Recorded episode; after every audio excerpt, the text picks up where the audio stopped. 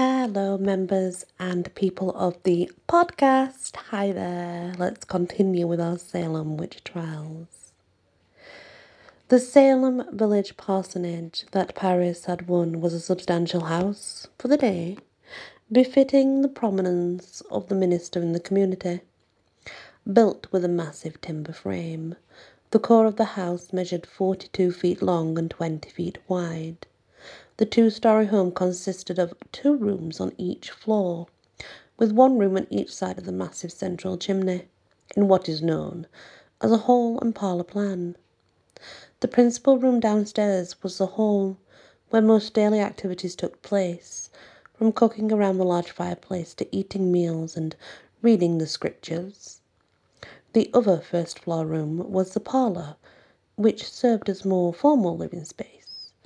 It housed the family's best possessions and also doubled as a master bedroom.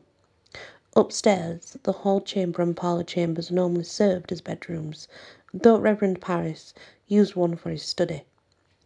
A lean to had been added onto the back of the Salem village parsonage by 1692.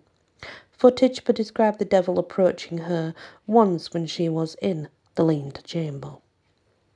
In 1692, the lean-to of the Parris parsonage probably consisted of just one service room and possibly the dairy, which measured approximately 10 feet by 10 feet. A lean-to running along the full length of the back side of a home creates a house, a form known as a salt box, a form often considered to be the typical home of early New England because so many survive to this day. However, the average family in the 1690s occupied a much more humble residence, perhaps consisting of just one room, with lofts above for sleeping. Some of these houses had dirt floors. None of these small, simple homes survive, as they were either expanded into large dwellings or torn down to make way for more substantial houses. Despite its impressive size, the Salem village parsonage had its modest features as well another sign of the limited financial resources of the community. The house had only a 15 by 15 foot cellar under just one room. This cut building costs considerably, as digging and stoning a cellar required a substantial amount of work, most of it done by skilled stonemason. This cellar was inside the footprint of the building and did not serve as its foundation. Instead, the house sat on substantial timber beams that were laid directly on the ground. The only stonework was a small pile of rocks placed under the beams at the corners to level the ground and add a bit of stability. Such earth-fast buildings were relatively common in the New England in the 17th century and were even lived in by some wealthy colonists. However, with wooden sills sitting directly on the earth, such dwellings have relatively short life expectancies. The Salem Village parsonage, it, lasted barely a hundred years. In 1784, Reverend Benjamin Wadsworth built at his own cost a substantial Georgian home close to the decaying old parsonage. While the Salem Village parsonage is long gone, the 1683 residence of the Topsfield minister still stands.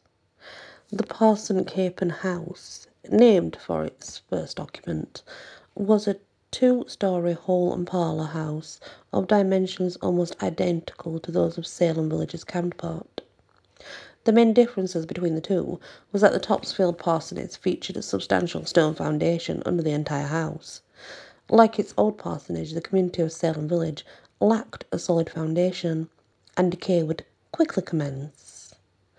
Regardless of whether people lived in a saltbox or a cape, there was no escaping the fact that these houses were small, crowded, and dark, very little privacy, a far cry from the quaint homes depicted in New England lore and legend. Windows were expensive imports from England, so they tended to be small, and their greenish glass further reduced the light. Candles and simple oil lamps did not help the situation, nor did the unpainted interior woodwork. The home would have been full of smoke from the fireplaces and other smells of daily living, ranging from the unemptied chamber pot in the stew bones from last night's dinner thrown just outside the front door. Nonetheless, they were more than adequate for early New Englanders who spent long hours outside tending to their livestock crops and other chores. Hmm. So, as you can imagine, it uh, wasn't great living back then, you know? I mean, think about being crowded in a very small house with those smells. Mm, not good. Well, New England Puritans worked hard and lived in hierarchy, uh, yeah, it says hierarchical, and patriarchal society. They are often wrongly stereotyped as dull, prudish people who work dark clothes and constantly frowned. It says they work dark clothes. I'm not sure if it means war. The Puritans had a rich, vibrant culture. They believed in sober mirth. They had fun enjoyed a good joke. They drank in moderation and partook of companionable meals at the tavern. They enjoyed fine possessions. Puritan furniture was often painted in gaudy colours or richly carved out of woods of different hues.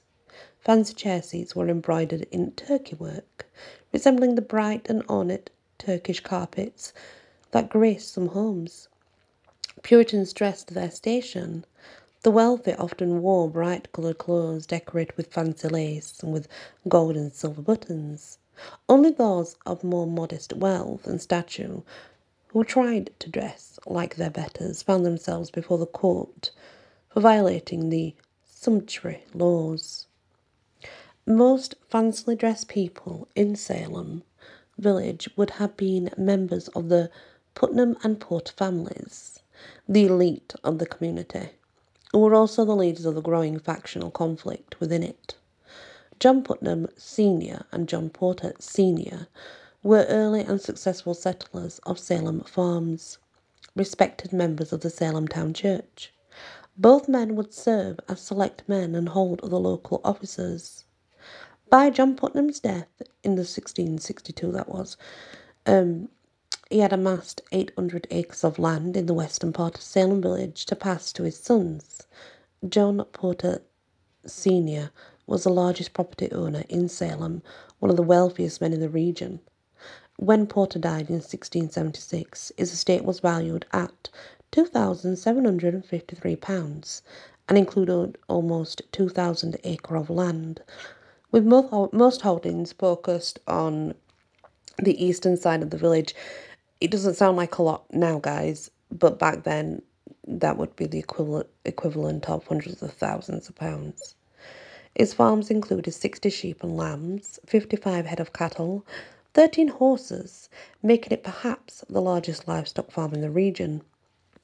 A guest to his well appointed home would have been impressed with his many fine possessions, including silver spoons, a rare mark of wealth, status, and refinement at the time. Noteworthy, too, was that the probate inventory drawn up at his death's record is three indentured English servants and other servants, presumably slaves. Most of this estate was passed on to Porter's three sons Joseph, Benjamin, and Israel. On his death, they became the wealthiest men and largest taxpayers in Salem village. Having settled on the eastern side of Salem village, the Porters tended to associate more with Salem town than with the actual village.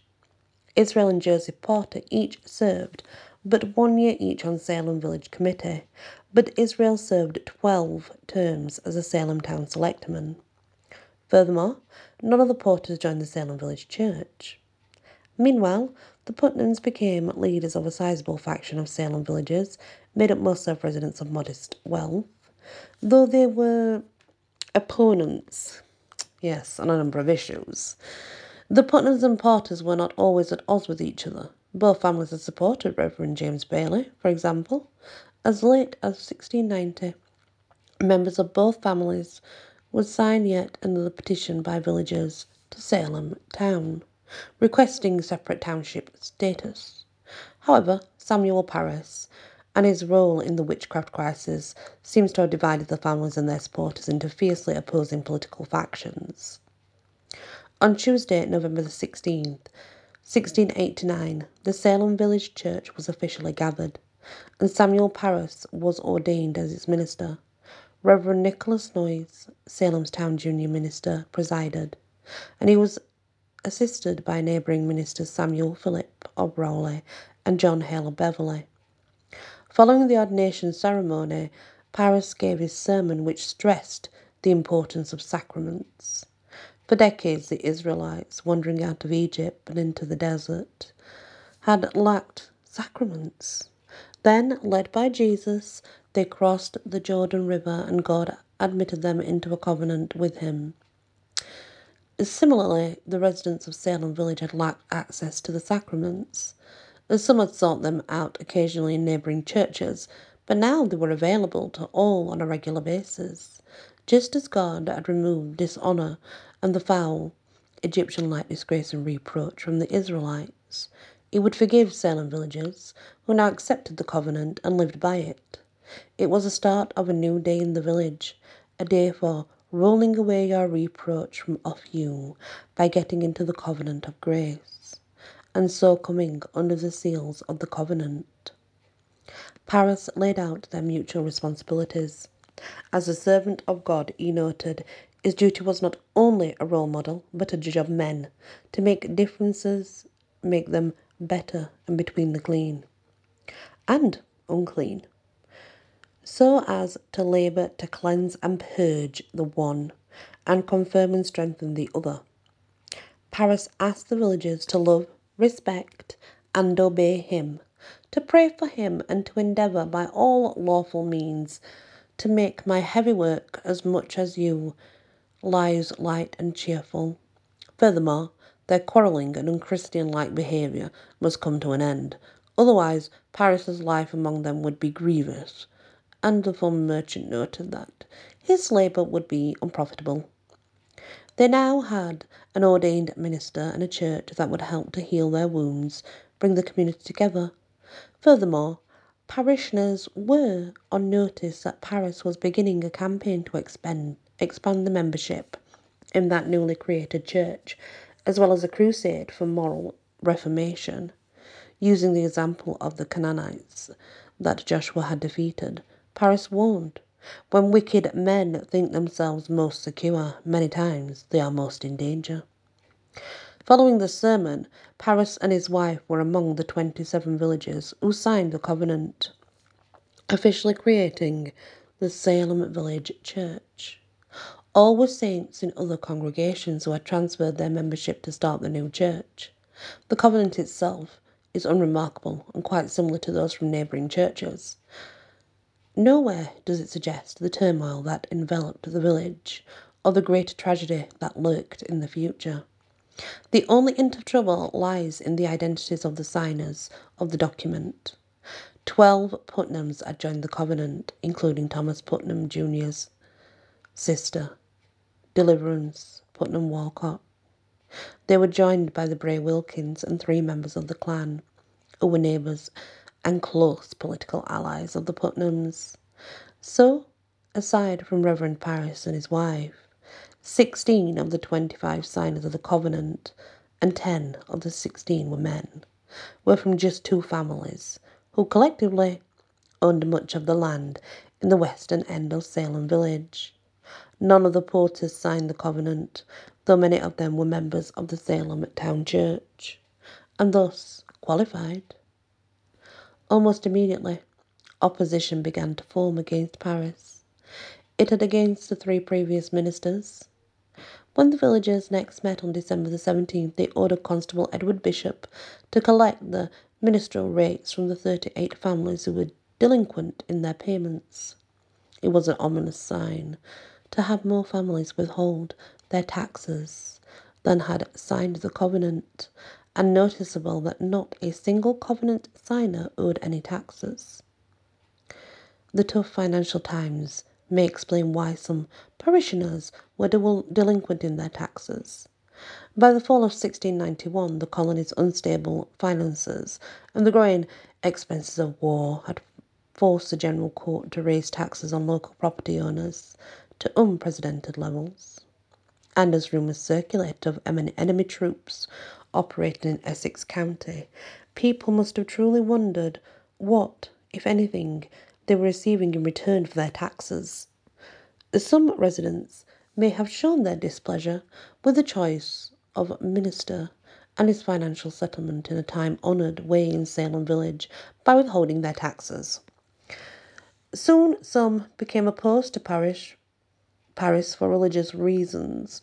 He'd acted quickly to grow the church. In his first year in office, the member the number of members doubled.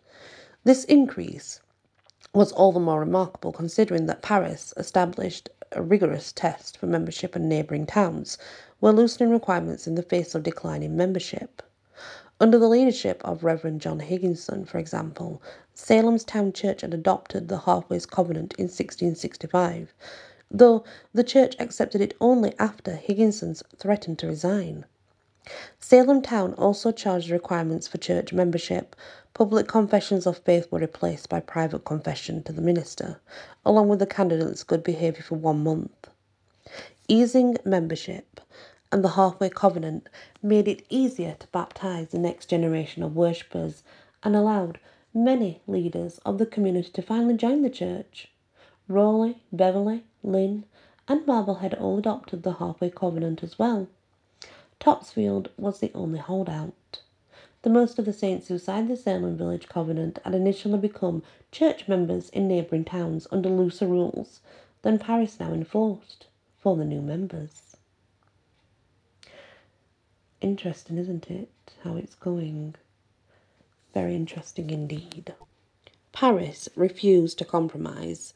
Soon after his ordination, he met with the church members. They agreed an oral confession. Supported by testimony from church members, the village church also rejected the halfway covenant, allowing baptism only to children whose parents were full members of the church. These policies would have a disastrous effect on church membership and created a rift in the community. Parris's campaign to increase membership soon reached a plateau. During his second year in Salem, the church attracted but seven new members. Perhaps even more troubling was the growing absenteeism at weekly services, and the failure of church members to show up regularly for communion. After the evening service on December the 7th, 1690, Parris complained about the waning attendance by church members. He also aired other concerns.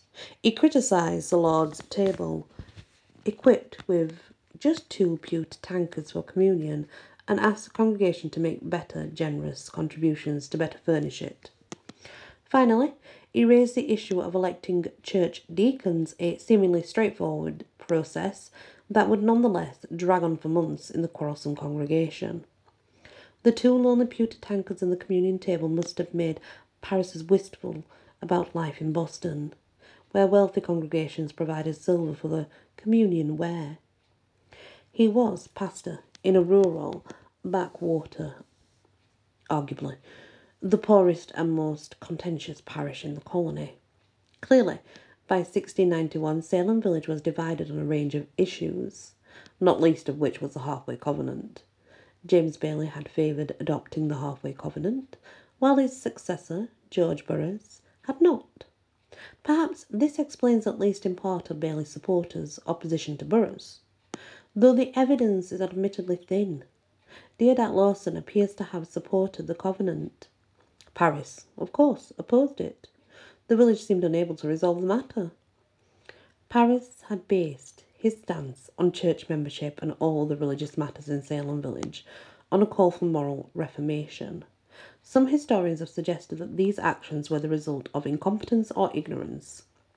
To the contrary, he was very knowledgeable about contemporary religious practices and firmly supported the efforts at moral reform that were under discussion at the time. Rather, it was his rigid commitment to orthodoxy and his evangelical piety that led him to fervently struggle in purifying Salem village. Parris's campaign for moral reformation and his effort to build his congregation initially stressed the benefits of being a member of the elect. He emphasized above all the sacrament of communion, our Lord's Supper, which the church agreed to celebrate every six weeks at the end of the Sabbath worship service. Saints were required to attend, and the non elect were not allowed to participate. In the summer of 1691, as Parris's recruitment efforts increasingly fell on deaf ears, his sermons began to take on a more strident, even warlike tone. In this sermon of July 19, 1691, for example, he noted that in giving his life, Christ Jesus hath purchased victory on the conquest for believers. Christ puts believers into a conquering capacity. Christ furnish ye believer with skill, strength, courage, weapons, and all military accomplishments for victory. They are well appointed for war. Parris's allusion to Christ's war against sinners may have been a reference to the growing hostilities on the northern frontier. A truce had been agreed to in November 1690, with formal treaty negotiations and an exchange of prisoners to start May 1, 1691, in Wells.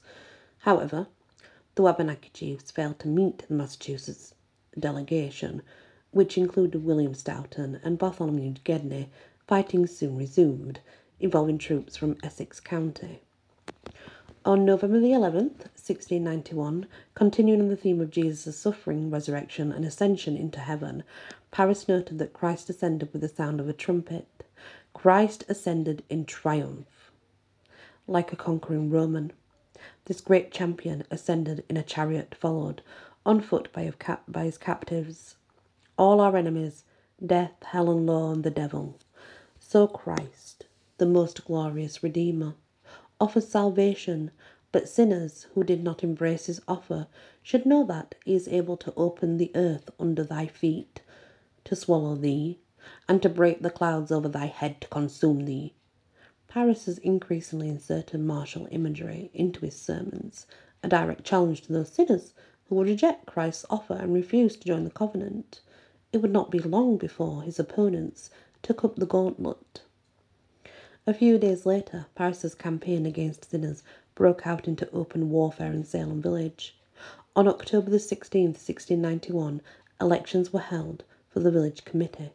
The five men elected Joseph Porter, Joseph Hutchinson, Daniel Andrew, Joseph Putnam, and Francis Nurse were all opposed to Parris. A majority present at the village meeting voted not to collect Parris's salary salary for the year, though in theory the committee existed solely for that purpose. In truth, some villagers had been unhappy with Parris and the conditions of the, his hire since his arrival in Salem. The 38 households that had refused to pay the rates to support the minister's salary in the fall of 1689 accounted for 20% of his pay. It still had not been paid a year later, the next year, even fewer villagers paid their rates. In April 1691, the village committee determined that 29% of the 1690-91 rates remained unpaid. Many also refused to maintain the meeting house. In October 1690, the village had voted to make much needed repairs to the 18 year old building. Again, many were reluctant to contribute. In April 1691, the village meeting wrote a petition in the General Court, asking it to order those who had not paid their assessment to do so. Parris's situation soon became dire. During November, he called several meetings of the male members of the church. Seventeen men gathered at his parsonage on November the 1st. They agreed to send three representatives to the village committee, urging that they collect the rates and provide for the minister's other needs, particularly his firewood, which was all but gone. Firewood had been included in the long list of items that Parris had negotiated for when he first agreed to take the position in Salem village, but somehow it had never made it into the written version of that agreement. When the church representatives attended the village meeting on November the 10th, the committee refused to listen. Rather, the committee insisted that the church members and the pastor send them a signed letter making the request for his salary and firewood. A subsequent meeting of Parris and the churchmen resulted in a decision to file suit against the village committee in the Essex County Court, which was meeting there next week. Parris also put another plea to the church members for firewood. Cut off from the salary and firewood, a desperate Parris raised his warlike tone in his sermon on November the 22nd. His text was from Psalm 110. The Lord said unto my Lord, Sit thou at my right hand, and I will make thine enemies thy footstool. God's word was quick and powerful, sharper than any two edged sword. The message was clear. The enemies of Parris and Salem Village Church faced the wrathful vengeance of the righteous God. The village committee, however, paid no attention to Parris. They responded by calling a village meeting for December the 1st to discuss their concerns with the minister. First, they questioned the loyalty of Parris's original contract with the town, approved by the village back on June 18, 1689. Second, they questioned the irregular manner in which the parsonage had been indeed been deeded to Parris back on October the 10th, 1689. Finally, they would discuss Parris's salary for the coming year and determine whether it would be paid by rising rates or by voluntary subscription. Essentially, they were manoeuvring to remove Parris from office. Unable to fire him, they planned to cut off his salary and his firewood and remove him from the parsonage. It is unclear whether the December 1st meeting ever took place. Parris himself recorded nothing that day in Salem Village record book, though he also failed to write down any of the sermons for December. A deposition made by three of Parris's opponents in 1697, however, describes a contentious village meeting to which Parris was summoned to speak to the to his understanding of the initial agreement made between the village and him back on June 18, 1689. Parris violently objected to the terms listed in the record book, saying that he never heard or knew anything of it, neither could or would he take up with it or any part of it, and further he said, there were knaves and cheaters who entered it. Salem Village's factional politic, polit, politics were not unique. Nostalgic views, to the contrary, early New England towns were often rife with conflict, and religious issues were often at heart. People regularly argued over the location of the meeting house and the seating plan for the congregation. Puritans also argued over the minister's doctrine.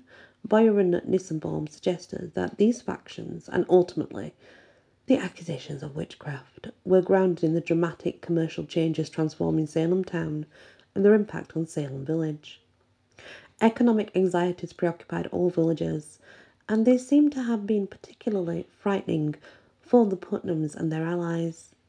This group included many of the less well off families who tended to live in the western end of Salem village, further from the lure of commercial opportunities in Salem town. As a result, Byron Nissenbaum suggests these people were seeing an erosion of their economic, social, and political standing in the community. Recently, historians have argued that religion, not social or economic forces, was of primary importance. In reality, while scholars might argue over which factor was the most important, economic well being, social standing, and religious orthodoxy, all were significant factors, not just in Salem, but in virtually every outbreak of witchcraft during the great age of the witch hunts. Regardless of which factor ultimately was most important, the witchcraft accusations resulted from long standing failure, failure of leadership. Not only did Salem Village's minister fail to help resolve the divisions, but something about the ministry there brought out the worst in them. Overall, this was not a group to inspire confidence, let alone build a community of Christian believers in the face of adversity. Given its small size, pay, frontier location, Salem Village was not able to attract the gifted divines who could have healed its wounds. None of those who served there had a particularly long or impressive career in the pulpit. James Bailey waited three years after graduating from Harvard in 1669 before getting his first job in Salem Village. It would take him two years after leaving Salem before finding another position in Killingworth, Connecticut, another frontier town. He lasted only nine years in Killingworth before moving back to Roxbury and spending the rest of his life as a doctor. George Burr's career was, of course, cut short by his execution for witchcraft, but there is little in it to suggest he would have gone on to have an impressive career, given he was only able to gain positions in the frontier town of Salem Village, in Falmouth, and briefly in Wells, Maine. Indeed, his return to dangerous edges of the frontier in Casco Bay in 1683 hints at his desperation. Falmouth had been entirely destroyed by King Philip's War and remained under constant threat during the uneasy peace of the post war years. It appears that it took Burroughs four years to achieve his first position in Falmouth. Having fled from there in 1676, it took him five more years before his hire in Salem Village. These gaps in his resume suggest he was not considered a strong candidate for vacancies.